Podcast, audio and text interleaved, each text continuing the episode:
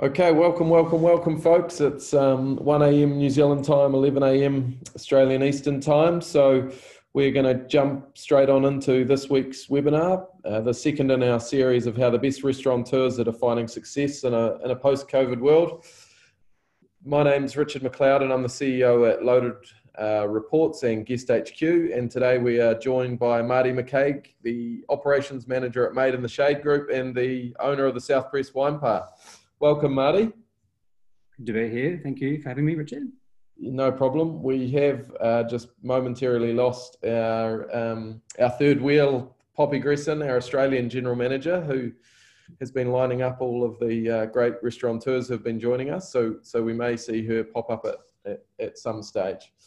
Uh, so just quickly before we we jump into uh, finding out about Marty's illustrious career and um, the moves they are making uh, to continue to be successful in a post-COVID world. Um, I'll just give you a quick overview of, for those of you don't know, um, Loaded Reports, which I'm the CEO of, uh, is a hospitality software company that um, integrates in with your point of sale and helps you manage all of your time and attendance, your inventory, your cash ups and reconciliation, your budgeting, um, and, uh, and a whole host of other stuff. So uh, at the end of the webinar, um, if you can stay on, uh, for those of you, we've got a, um, the opportunity for you to enjoy Loaded free for until the end of November, given the current uh, hospitality climate we're living in. Um, so yeah, for those of you that are interested, stay on to the end and I'll give you some further details of that as well.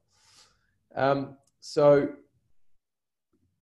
Marty, jumping jumping straight on in. Um, I, I mean, it's always uh, super interesting from my perspective to understand. Um, you know, to become a sort of overnight success takes a whole lot of toil and graft and a career and an experience of making a whole lot of mistakes. And but I'm I'm really interested in in uh, in your journey. You know, from from your blurb that Poppy's put together, we know that hospitality's been in your blood um, with parents that were were in the industry. Yeah. Uh, but, but I'd love you just to tell us, uh, t- take us back to those days when you were living above the pub and and um, the kind of journey you've been on to get where you are today. Yeah, absolutely. Um, yeah, I, I, grew up in uh, Rochester, which is a small town outside of Echuca in northern Victoria. Um, living above a pub since I was 10 through to when I moved to Melbourne. So um, quite an interesting period of time. Um, but yeah, definitely hospo in our blood. Um, parents were publicans for near on 12 years. Um, was, sure was that, the, the, pub they um, that that you're talking about that was that the the first time they'd been publicans, or had they traditionally been involved in hospitality through and through as well? No, that was the first time. So first pub they had was when I was about eight, and then they bought another one in town, which um, had living quarters upstairs essentially, so we moved in there to make it a little bit easier. But yeah, I mean, it was great. I mean, there's nothing better than going out in a pub as a kid, um, and especially when you get to those um, later years in your teens. Everyone at school wants to be friends with you because you have access to, um, you know, the booze which you're not allowed to drink. So um, it was a lot of fun, but we were we were pretty. My sister and I were pretty academic kids, so um, our parents definitely um, wanted us to explore other options and uh, my sister went into do law school, and I went into um, immunology. So yeah, quite quite different. Um, but yeah, right. So yeah. that um, that uh, the immunology um, degree and and follow up research and things you did must uh, give you some pretty in, interesting insights into the world we've been living in for the last six months. Yeah, well, I, I guess a number of um, family members have said I probably should have stayed in that industry rather than go back to hospitality. But um, yeah, there are probably um, two fields that are facing um, uh, different challenges at the moment. yeah, yeah, it's good to have a, a, a great understanding of it, but um, yeah, it certainly doesn't make things easier. yeah, yeah, sure. So, uh, how many years um, uh, were you studying and, and completing your research? Uh, four years studying, five years with honours, and then six years um, in total working just outside um, of the degree. Um, but yeah, I, it was an amazing experience working for World Health Organization in Australia. Was um, quite intense, as you can imagine. And we were in the vaccination team for influenza, um, so super interesting. Um, I left there to work on another project in vaccination development, but um, that was put on pause. So I ended up working for an old publican that I had worked part time in through university. Um, they were opening a new pub in Port Melbourne, the Rose. Um, Chris and Harry used to have the Botanical in South Yarra. And so I just thought I'd go back there and um, yeah, worked some hospital hours whilst I waited for that other project to ramp up again. But quickly and got sucked up to hospital work again. Have you, had you done the part-time hospital work to sort of fund yourself through university? Yeah, was, yeah. was what you were doing was pretty full on and you weren't able to or? Yeah, the first two to three years definitely worked hospital. Um, I think pulling beers was an easy way to um, get some extra cash. But yeah, the last few years, obviously, we couldn't do much outside of the study. Right. So it was it was some time out um, totally of hospo, and then a research project was paused, which. Yeah. Yeah, so that was paused. So I just went back straight back into hospo, which was um, an easy move and quite a fun one. Obviously, um, I think they're very different worlds, and when you're immersed in one world which is so intense and then coming back to hospitality and you know it was very much hospo heydays back there so it was it was quite fun and um, yeah and i mean it'd been a number of years since i'd been in the industry so it was quite good to see where it was going sure and and you took that role and i think you also um, this is when you dive your, your interest in wine really started to peak and you yeah yeah absolutely i mean we didn't have when i was when i was growing up in hospo when in my teens, I certainly didn't have the access or the palate for wine um, that I do now, or when I came back into the industry. But um, I think studying wine and and certainly learning more about the back end of the industry sort of facilitated that, um, I guess, academic side um, of my brain, and then um, sort of the the social aspect of the industry um, facilitated the other side. So it was kind of a, a good meet in the middle, I guess. Yeah, yeah, right. And and has it basically been a case of um, of never looking back to um, to the research and academia world? Like, was it? Yeah, I, I, mean, I, I, I stay pretty interested. I stay pretty interested, and I guess this is, I mean, a good time to to stay within that that old world that I was in. But yeah, definitely. I mean, didn't look back. There, there, the industry sets you up, and it's an amazing industry, especially in Melbourne. And I think definitely the industry in country Victoria compared to the industry in Melbourne, um, you know, it, it's it's just quite vast and and yeah, it's it's an amazing industry to be part of. Yeah, right. So, what, I mean, what sort of age were you when um, you you dive back into to hospo with um, when your research project was paused? Yeah, look, 25, 26. Um, yeah, right. So, yeah, definitely a, you know a good age to come back into the industry. And is it has it just been a fairly steady progression in terms of the jobs and roles you've taken, and um, yeah, been some progression yeah. which has kept you kind of abreast and interested, or yeah, um, I definitely when when I came back, um, that was the era of the gastropub. Um, so I did the rounds of a few pubs, working for some great operators, um, and um, then probably early 30s, started, um, did the jump into more fine dining and event side of the industry with the Van Haandel Group, which was amazing. And I was with them for seven years before I um, started my own venture and obviously went on to Made in the Shade as well. So, um, what yeah, sort, of, what sort of roles did you take on with the Van Haandel? Um, started off as a restaurant manager and then was general manager for Com, which was one of their inner city venues. Um, right. And then we went on to open Fatto at the Art Centre, which is where I left them. But yeah, I mean, they're an amazing based in the Melbourne industry. So yeah, it was learn a lot of things there. Yeah, right. And then how did the how did the South Press uh, opportunity arise? And and had you always sort of hoped that you'd you'd have your own venue once? Um, I mean, seven years is quite a long time with with you know one yeah. one hospitality group. Is this?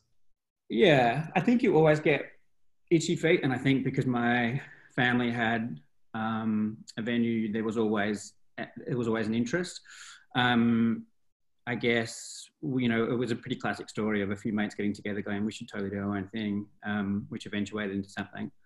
Um, and a new challenge. And I think when you in any industry that you're working, if you are deciding to make your own venture in that industry, that it's an it's an incredible challenge that you have to be prepared for. And um, if you make that jump and and it works out, then I think you're very lucky. And um, yeah, I think it's just one of those things as well. Wanted to keep challenging yourself. Sure. So so you, you got together with some friends and and you had an idea of the kind of venue and things you wanted to do. Yeah. Um, and and then how did the the opportunity kind of present and and progress? Did you take over an existing site or? Uh... No, we didn't. We um we always wanted to do something wine focused.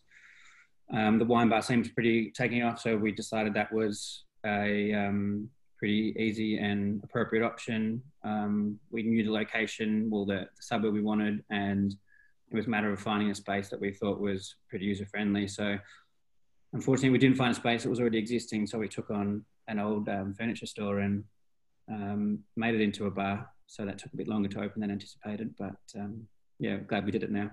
Yeah, right. And and if I was to take you back to those sort of um, kind of initial weeks and months with the, the friends that you were were opening South Press with, is there was there kind of key things that you'd you'd learned from the previous roles and employers and I'm and I'm kind of I guess I'm interested with this academic research systematic sort of process background that you that you no doubt um, uh, had gained a lot of experience in during your academic years versus the creative flamboyant um, kind of traditional hospitality operator probably particularly in melbourne in those years. And yeah. sort of how you know where, where you sat and and thought appropriate was for for what you wanted to do. Yeah yeah absolutely and i think that's, um, that's a question.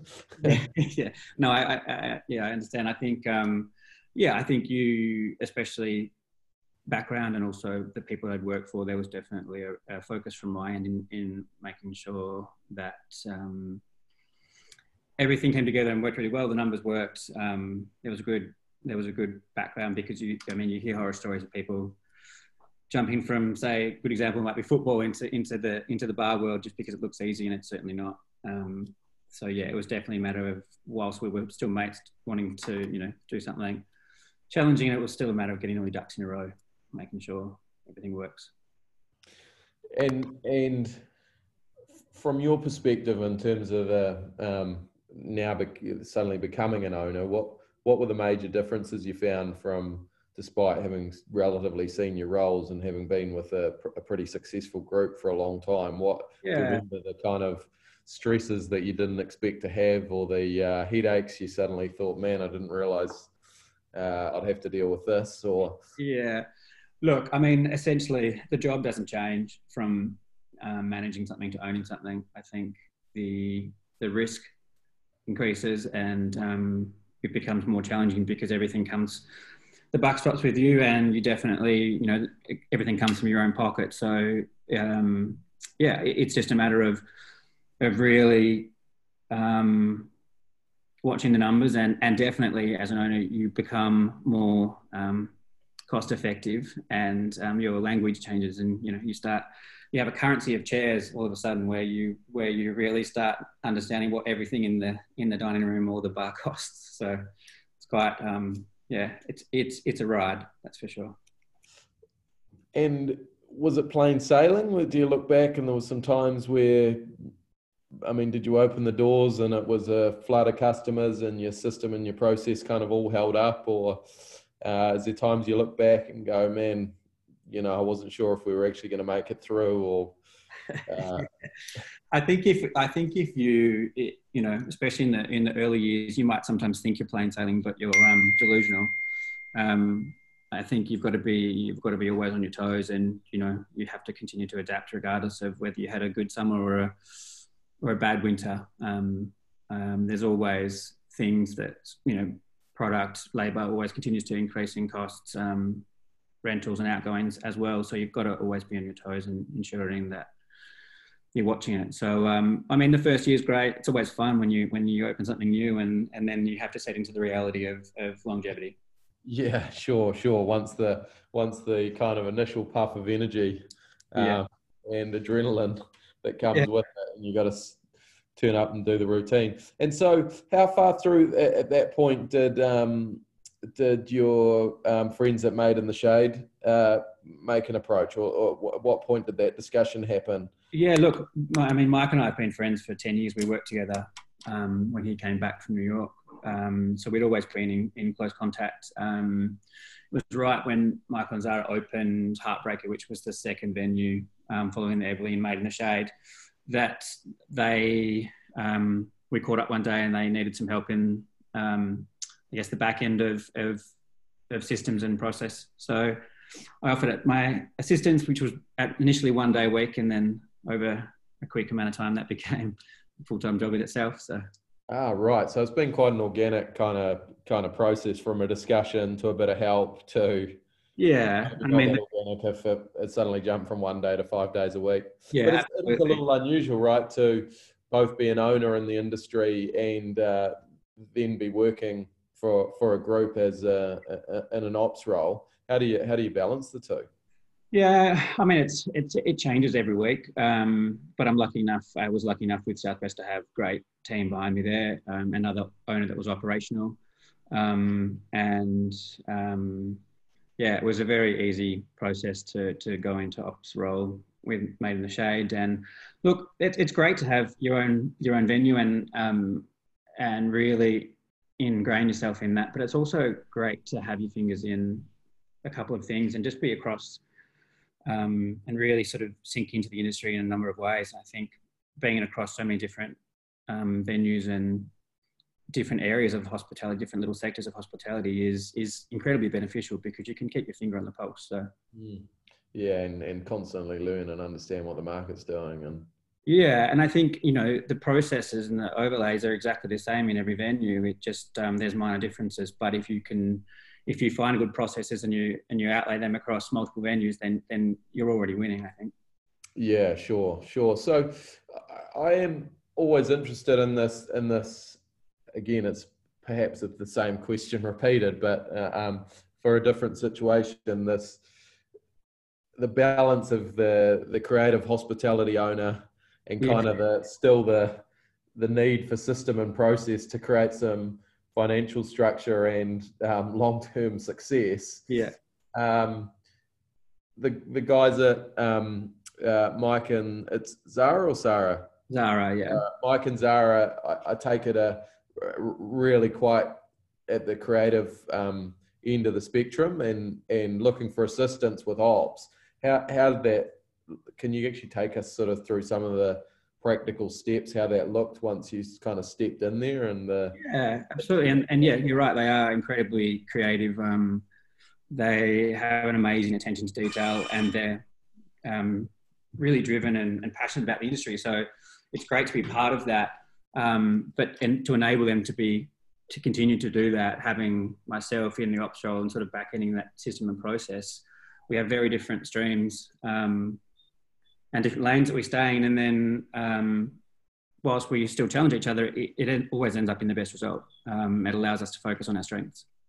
Sure. And how does so? How does your day-to-day role look with with um, with Made in the Shade? Have you got venue managers that that report in directly to you, and yep. is that um, quite a you know a formal structure, or is it um, is it that they uh, you're just catching up with them on a regularly informal basis, or how how do you kind of manage that? Um, yeah, look, we have to be pretty structured, but um, and we have sort of a set a set week and a set month that we look at with all of our senior team. But as we know, I mean, things change pretty quickly and can change pretty quickly. Um, so there's always a bit of um, wiggle room in in our week.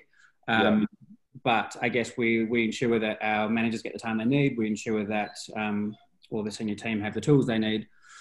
And as long as we achieve those every week, then any of that wiggle room tends to be um, positive wiggle room and, and, stuff that always ends with good result as well. Yeah, right. So if we, if we were to just look at say say one venue, um, this week's probably not a great week to pick. But in, a, in a standard 2019 week, um, how how might that look between you and and one of the venue managers? We um, we spend the, the initial part of our week on the Monday and Tuesday, sort of digesting the week prior, um, understanding all those financial pillars that we have to focus on, um, getting all the reports in play from from the finance team, and then really making any changes that we need for that week ahead. Um, we obviously look. What are the key financial um, uh, measures that you're that you're looking at on a weekly? Yeah, look, so you just you know cost control, obviously con- controlling what um, uh, the cost of the product coming in, any of those smaller overheads that the managers have control of themselves, and then obviously the bigger ones being revenue and labour.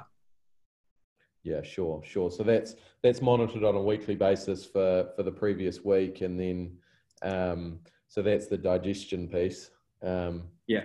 And sorry, I cut you off, but I was just interested to. Um, and then once you've gone through the di- digesting of the previous week, um, how does the the planning for the upcoming week look?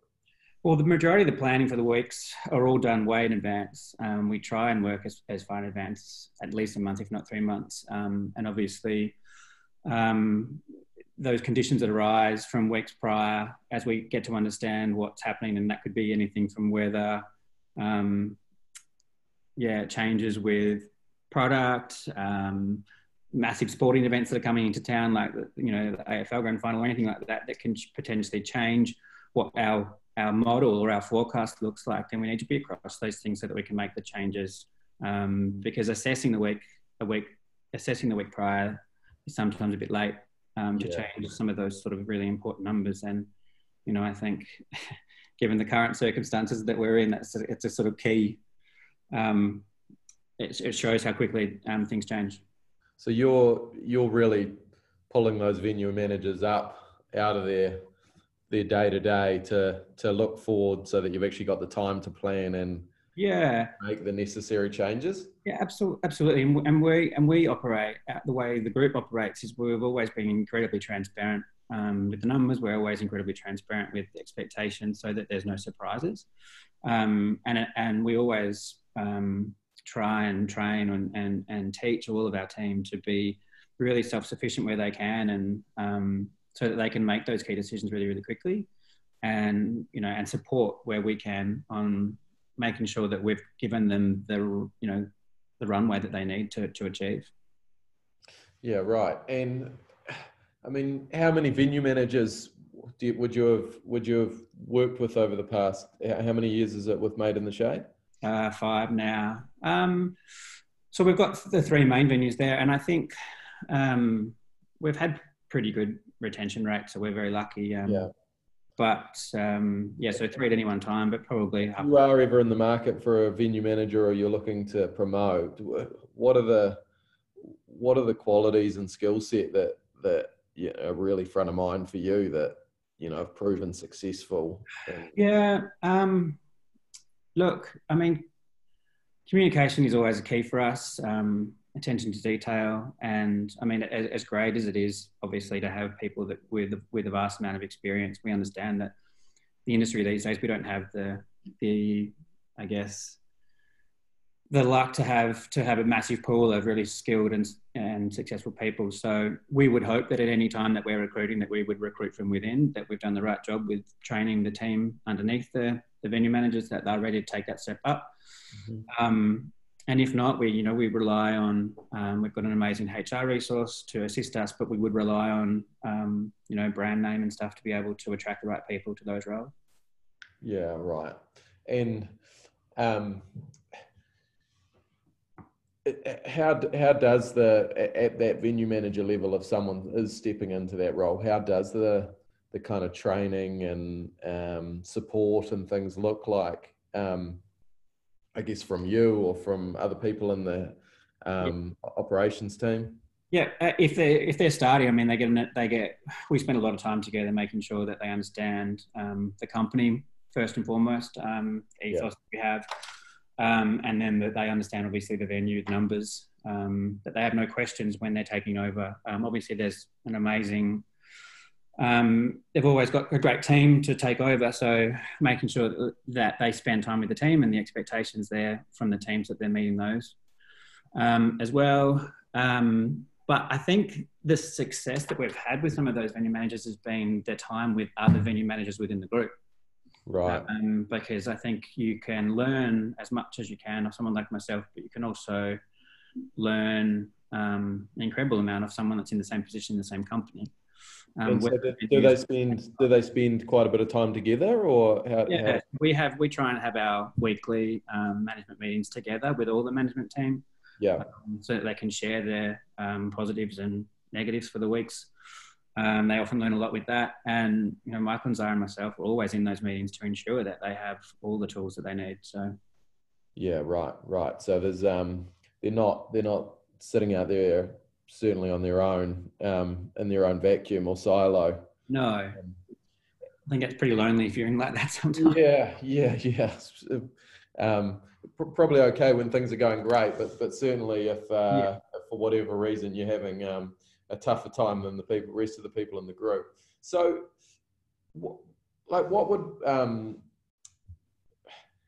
what, uh, despite the fact you've got um, you know different style of outlets, what what are the commonalities you're hoping that you know as a customer um, that walks into any made in the shade venue? What you know, what would you be hoping the the the feeling they're getting from from being at one of your venues is all about? Yeah, look, I mean, we pride ourselves in in quality products, um, and you know, I guess yeah, we and Margot and, and Heartbreaker, we've got um, an amazing um, beverage program, so we do have that that that sort of linear um, or DNA between all of the drinks, regardless of whether it comes out of a tap or or if it's a, a you know stirred cocktail. But yeah. um, I think you know we're an incredibly guest centric group. Um, People before drinks is the motto that we have, and and um, it's that service. And you know we believe in old school hospitality, and we, we and we and we continue to strive to to bring it back to the forefront of the industry because I think that's can be missing, and um, you know people are only going to return if they have a good time. And so, is that something that's kind of constantly um, you know, discussed among the group, like how, how that can be a constantly improving process? Yeah. What, what sort of percentage of your energy and time and discussions would you say goes into, um, you know, I guess just the constant evolution and improvement of that? Yeah, a lot of a, a, lot of time, and it's hard to put a number on it because I think you spend more time on it than you think. Um, yeah. Because you spend a lot of time like looking around to the industry and um, your peers and the people you admire in the industry and what they're doing as well, and mm. and really try and embrace the things that are successful and working along the industry. And we really like spend a lot of time talking to our our guests and making sure that we're doing everything that they expect of us. And if there's any, you know, we all get negative feedback every now and then, and we have to take that on board. And we, and if we do get negative feedback, it goes all around the group, and and even if it's at one venue, that gets fixed amongst everything that we do. So. Yeah, right. So, and it sounds like, I mean, both yourself and Mike and Zara are very close to the the front line. Like, yeah, I, yeah, and, and you know, it's it, it, becomes increasingly difficult, especially for Mike and Zara sometimes because um, they, you know, they're they're they're at the head of the company, making sure everything right from that end, and being making you know, and planning the next venue and the, and the five venues after that. Um, and as we grow, and we've had success growing exponentially as a company, it gets incredibly hard to know to, to continue to know the ins and outs of everything. And and um, whilst we trust that we have great people, you still want to be incredibly involved. Like, and to the point of knowing, you know, if one dish didn't go out in the right temperature or or one drink didn't go out correctly. So we want to know everything. And I think yeah. it's important you do. Yeah, yeah, yeah. Well, if it, if the if the standards are everything, then um, being as close to where those standards are um, occurring is, is pretty important, right? Yeah, absolutely. Not necessarily just from it all being about accountability, but like you say, being able to support when, for whatever reason, something in the process is not quite working. Yeah. They're not quite able to deliver to the standard that you like. Yeah, exactly. And the responsibility is ours. Um, so, you know, that you can't, you, you certainly can't blame or um, you can't blame anyone. You, you, know, become the buck stops with you at all, at all points. So. Mm, mm. And uh, and look, talk to me about um, about 2020 for both for for South Press and, and, and Made in the Shade. Uh, uh, everyone in Australia and New Zealand realizes that um, that Victoria has had the uh, the toughest time yeah. to kind of operate through and continues to do so. So I'm I'm interested in kind of this. Uh, I'm aware there's you know you've you've got some other um, strings to your bow at Made in the Shade, and and I'm just interested in the sort of innovation that's been going on and the changes that have been taking place. Yeah, and look, I mean, it, it, it you know everyone knows it's been challenging. I think we're not the only industry that's that's been affected. We're certainly, um, you know, we're aware of everything. Um, but I think that that initial shock, and we're talking back in March now, of when those first sort of restrictions came into play, and then quickly followed by the lockdowns, um, incredibly challenging. And um, we went from a team of 80 to a team of six to a team of back to 30, you know, in, in a matter of weeks because of the different restrictions that we had to sort of abide by from the government. But you have to take it on the chin and you have to, um, you have to adapt and you have to um, um, just be be uh, be ready to change again at any point because we we we have gone through so many different changes and different restrictions and um, yeah, it's just one of those things that you you didn't ever expect to happen in this industry. So, um, look, we were. Yeah, I mean, to, to, a certain extent, it's it's well, not to a certain extent, to almost certainly, it's survival mode for for so many operators. Has there, other than just adapting to the constant change of regulation and and um, rules that you're you're operating within? has there been any sort of significant innovation that's come out of or energy being poured into one part of the business to yeah we, we were, those holes that yeah no doubt exist. Um, we were fortunate enough to already have Everleigh Bottling Co. Um, the bottle cocktail business in play, and we were one of the first to hit that market. I think five years ago now. But um, so that company was was full steam ahead. And The logistics are um, logistics were already t- good to go. So I mean that that sort of ramped up um, to to plug some of the hole, but certainly not all of it. Um, so that we had a lot of energy going into that, but at the same time, obviously understanding what the what the adaptation needed to be for the venues. So we definitely jumped on the delivery model like everybody else, um, and that delivery model changes sort of. We started with hot um, food drinks and sort of cook at home menus, and then we've we've sort of compressed into sort of more um, cook at home and fresh cocktail delivery, which has been really successful. Um, but you know, there's restrictions around that as well, and how far we can travel, and and making sure that we adhere to the quality of the product. So um, we also jumped on board with Providoor, which was a platform that went sort of more greater Melbourne, which was great because mm-hmm. it, had a further reach. Yeah. Um, the the platform itself has a number of really good quality restaurants and bars on it now, so that's um. So that what's, the, what's the differentiator with with with Providoor? Is it? It's um, essentially a model where um, all of like they invite a number of good restaurants and bars in. So we essentially prep the food to a point where you can where you can finish it off at home. Um, gets picked up from us the day before and gets delivered overnight by um, a logistics team. And it and just the reach it had around Greater Melbourne was awesome. Um, Shane Delia was behind it, so it, it had a really good like little um, hit of energy, and um, it was in, you know it was coming into stage four lockdowns, especially with those with those greater restrictions, having something like that was was amazing for us because on top of our own you know in-house delivery, we we had another platform that was you know talking to a had a reach of hundreds of thousands of people. So we've seen some real growth in that area as well, which was awesome. Right, and for for those of um, uh, guests on the line that don't know about the Everleigh Bottling Company, can you run us can you run us through um, exactly what the Everleigh bottling company focuses on and yeah so we do it. We do pre-batch, pre-batch classic bottled cocktails um, single serves. And we i mean we, we exist in a number of sort of retail and wholesale markets which was um, which is great.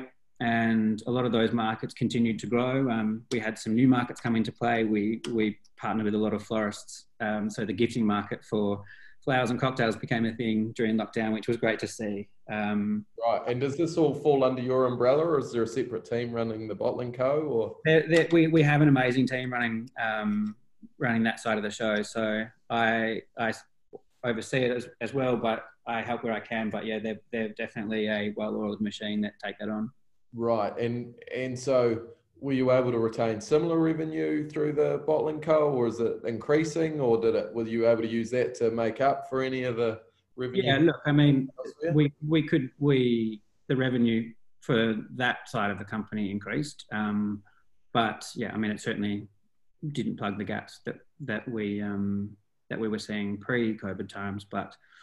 Um, you know, we, we adapt other parts of the of the company as well. So we just um, we just continue to to look at other options, what we can do, and um, and how we can how we can grow that revenue and and just get prepared as well into into knowing when we can reopen and and how that looks um, and and having the team and and making sure we've got that ready to go as well.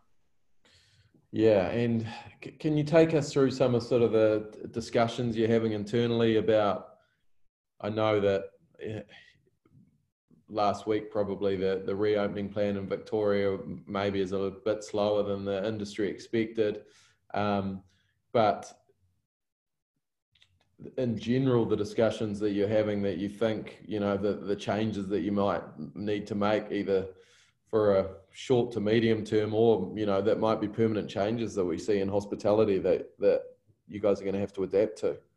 Yeah, I think we have a slight and not just us. I think the industry has a slight benefit. You know, we were allowed to reopen for a few weeks in between lockdowns, mm. and so the preparation in what that takes, um, and that you know, you know, these COVID safe plans that we've had to put in play, and just general um, OHS within the venues and, and, training around that.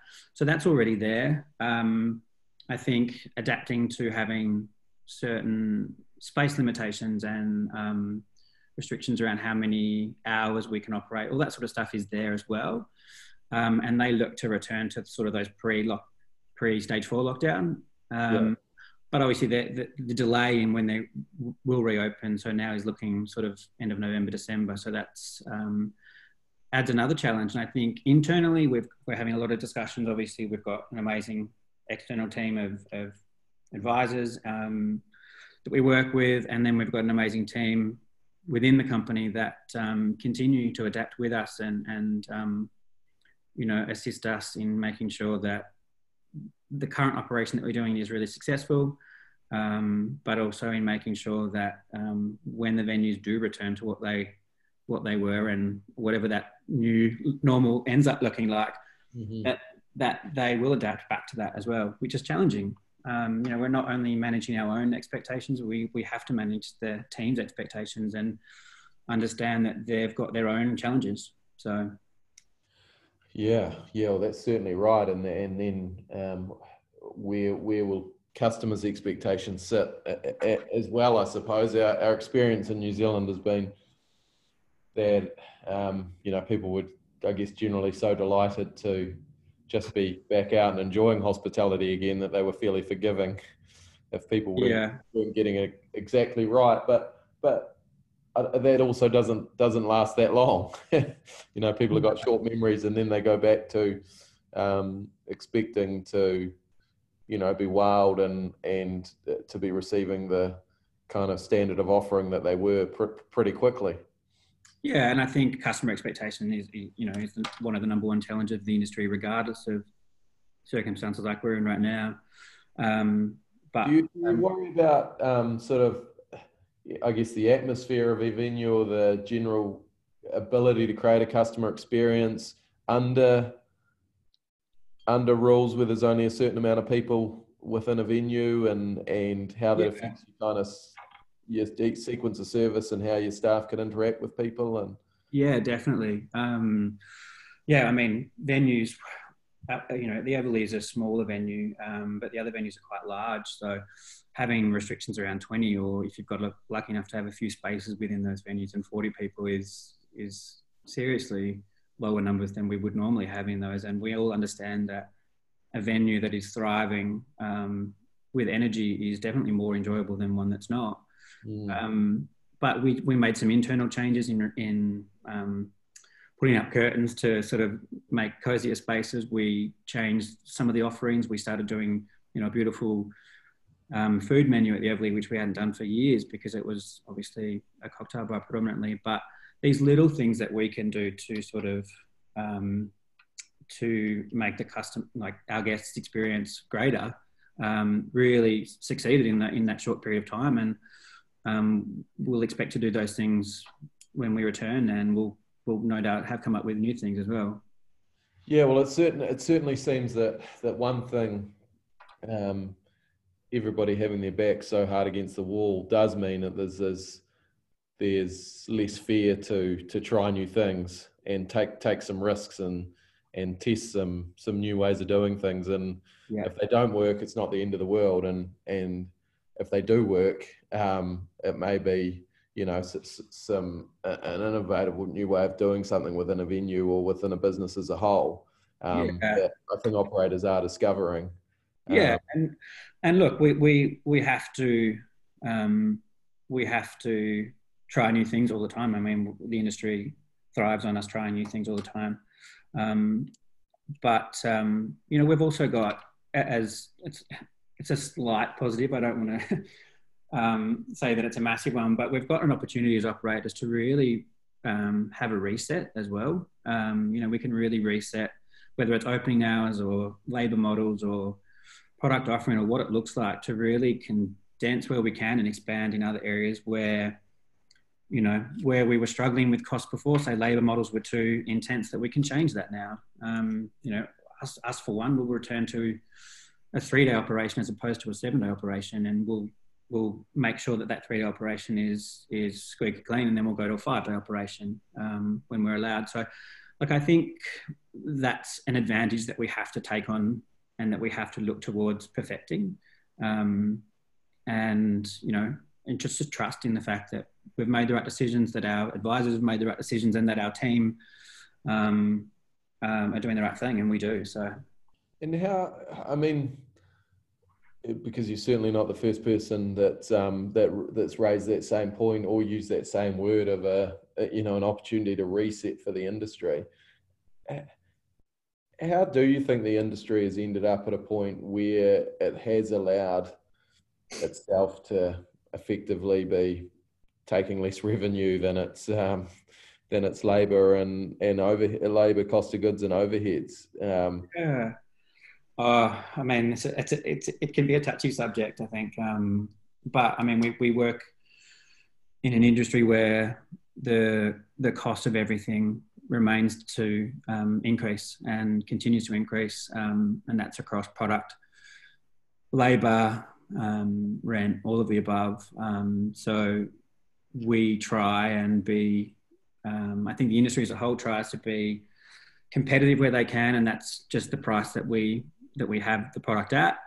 Um, and we try and keep those prices as low, so that affects our margins always. Um, and yeah, I think in in you know in times like this when you're trying to do the right thing, these resets just allow us to um, sort of give the customer and give our guests a bit of an understanding of, of where those margins weren't working.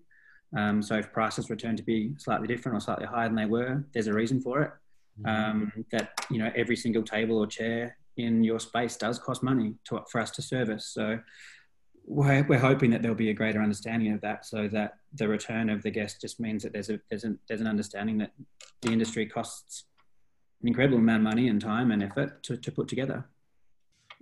Yeah, yeah, and and and that's sort of from the customer side, isn't it? And then from the the operator side, is as if we if we can't put everything together in a way that we can charge a bit more for it based on the raw cost of everything that's going into it, then either we haven't really done it properly um, because the customer's not prepared to pay for it, and we've got to review whether we can simplify.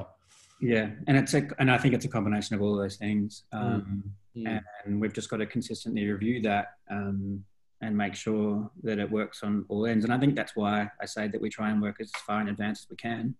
Yeah, sure.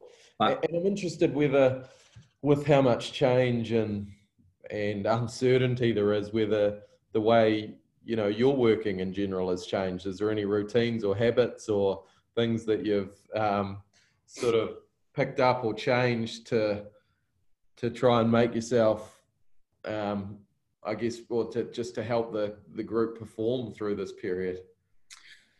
Um, yeah, look, I think um, you know this virtual side of things and um, has been interesting. And I think especially for hospitality. Um, Zoom we, calls were in a big thing in hospitality six months ago, were they? yeah, exactly.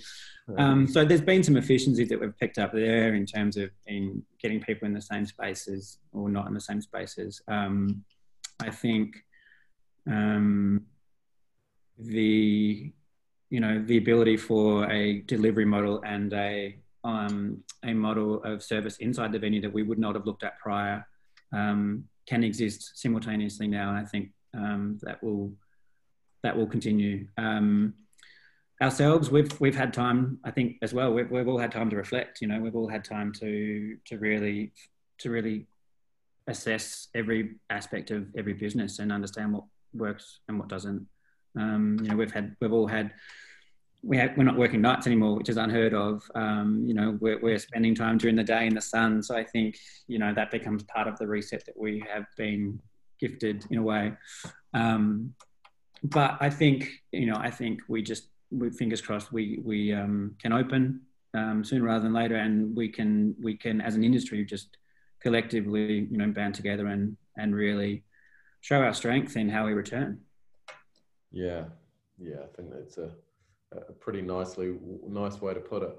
Um, and just before we finish up, but like I do love this idea that that, that hospitality operators come and and uh, from from all walks of life, and and um, is is there things if that you think if you hadn't gone and done your um, immunology degree and the and the research work and academic work that you did, um, that you, I guess, that would have made you a different hospitality operator? Is it do you, do you th- see things through slightly different eyes at all because of? yeah, I, I I think so. Absolutely. Um, I mean, yeah, it got me out of the country. That's a, a good start. Um, but uh, no, absolutely. I think you know the, the, you know it adds structure, it adds responsibility, it adds um, you know attention to detail, all those things. And I think and the, the, one of the great things of the industry is that people that enter in the industry are from all walks of life, um, and I think that's that's what makes it makes it work so well. Um, so, you know, hopefully at our level we can offer what we can because of what we've learned, and um, yeah, but yeah, it's certainly been an interesting ride. yeah, yeah, yeah, and uh, and got a few uh, twists and turns ahead of it. Um, yeah, and I'm sure we'll, I'm sure we'll get more as well. Yeah, yeah, absolutely. Um, hey, look, Marty, thank you so much. Um, really appreciate hearing that story and um, and understanding uh, where uh, how your career has been built and um, and also the the steps you're taking um, right now and and looking ahead to uh, to take it made in the shade in South Press. So thanks so much. That's been that's been really great. welcome.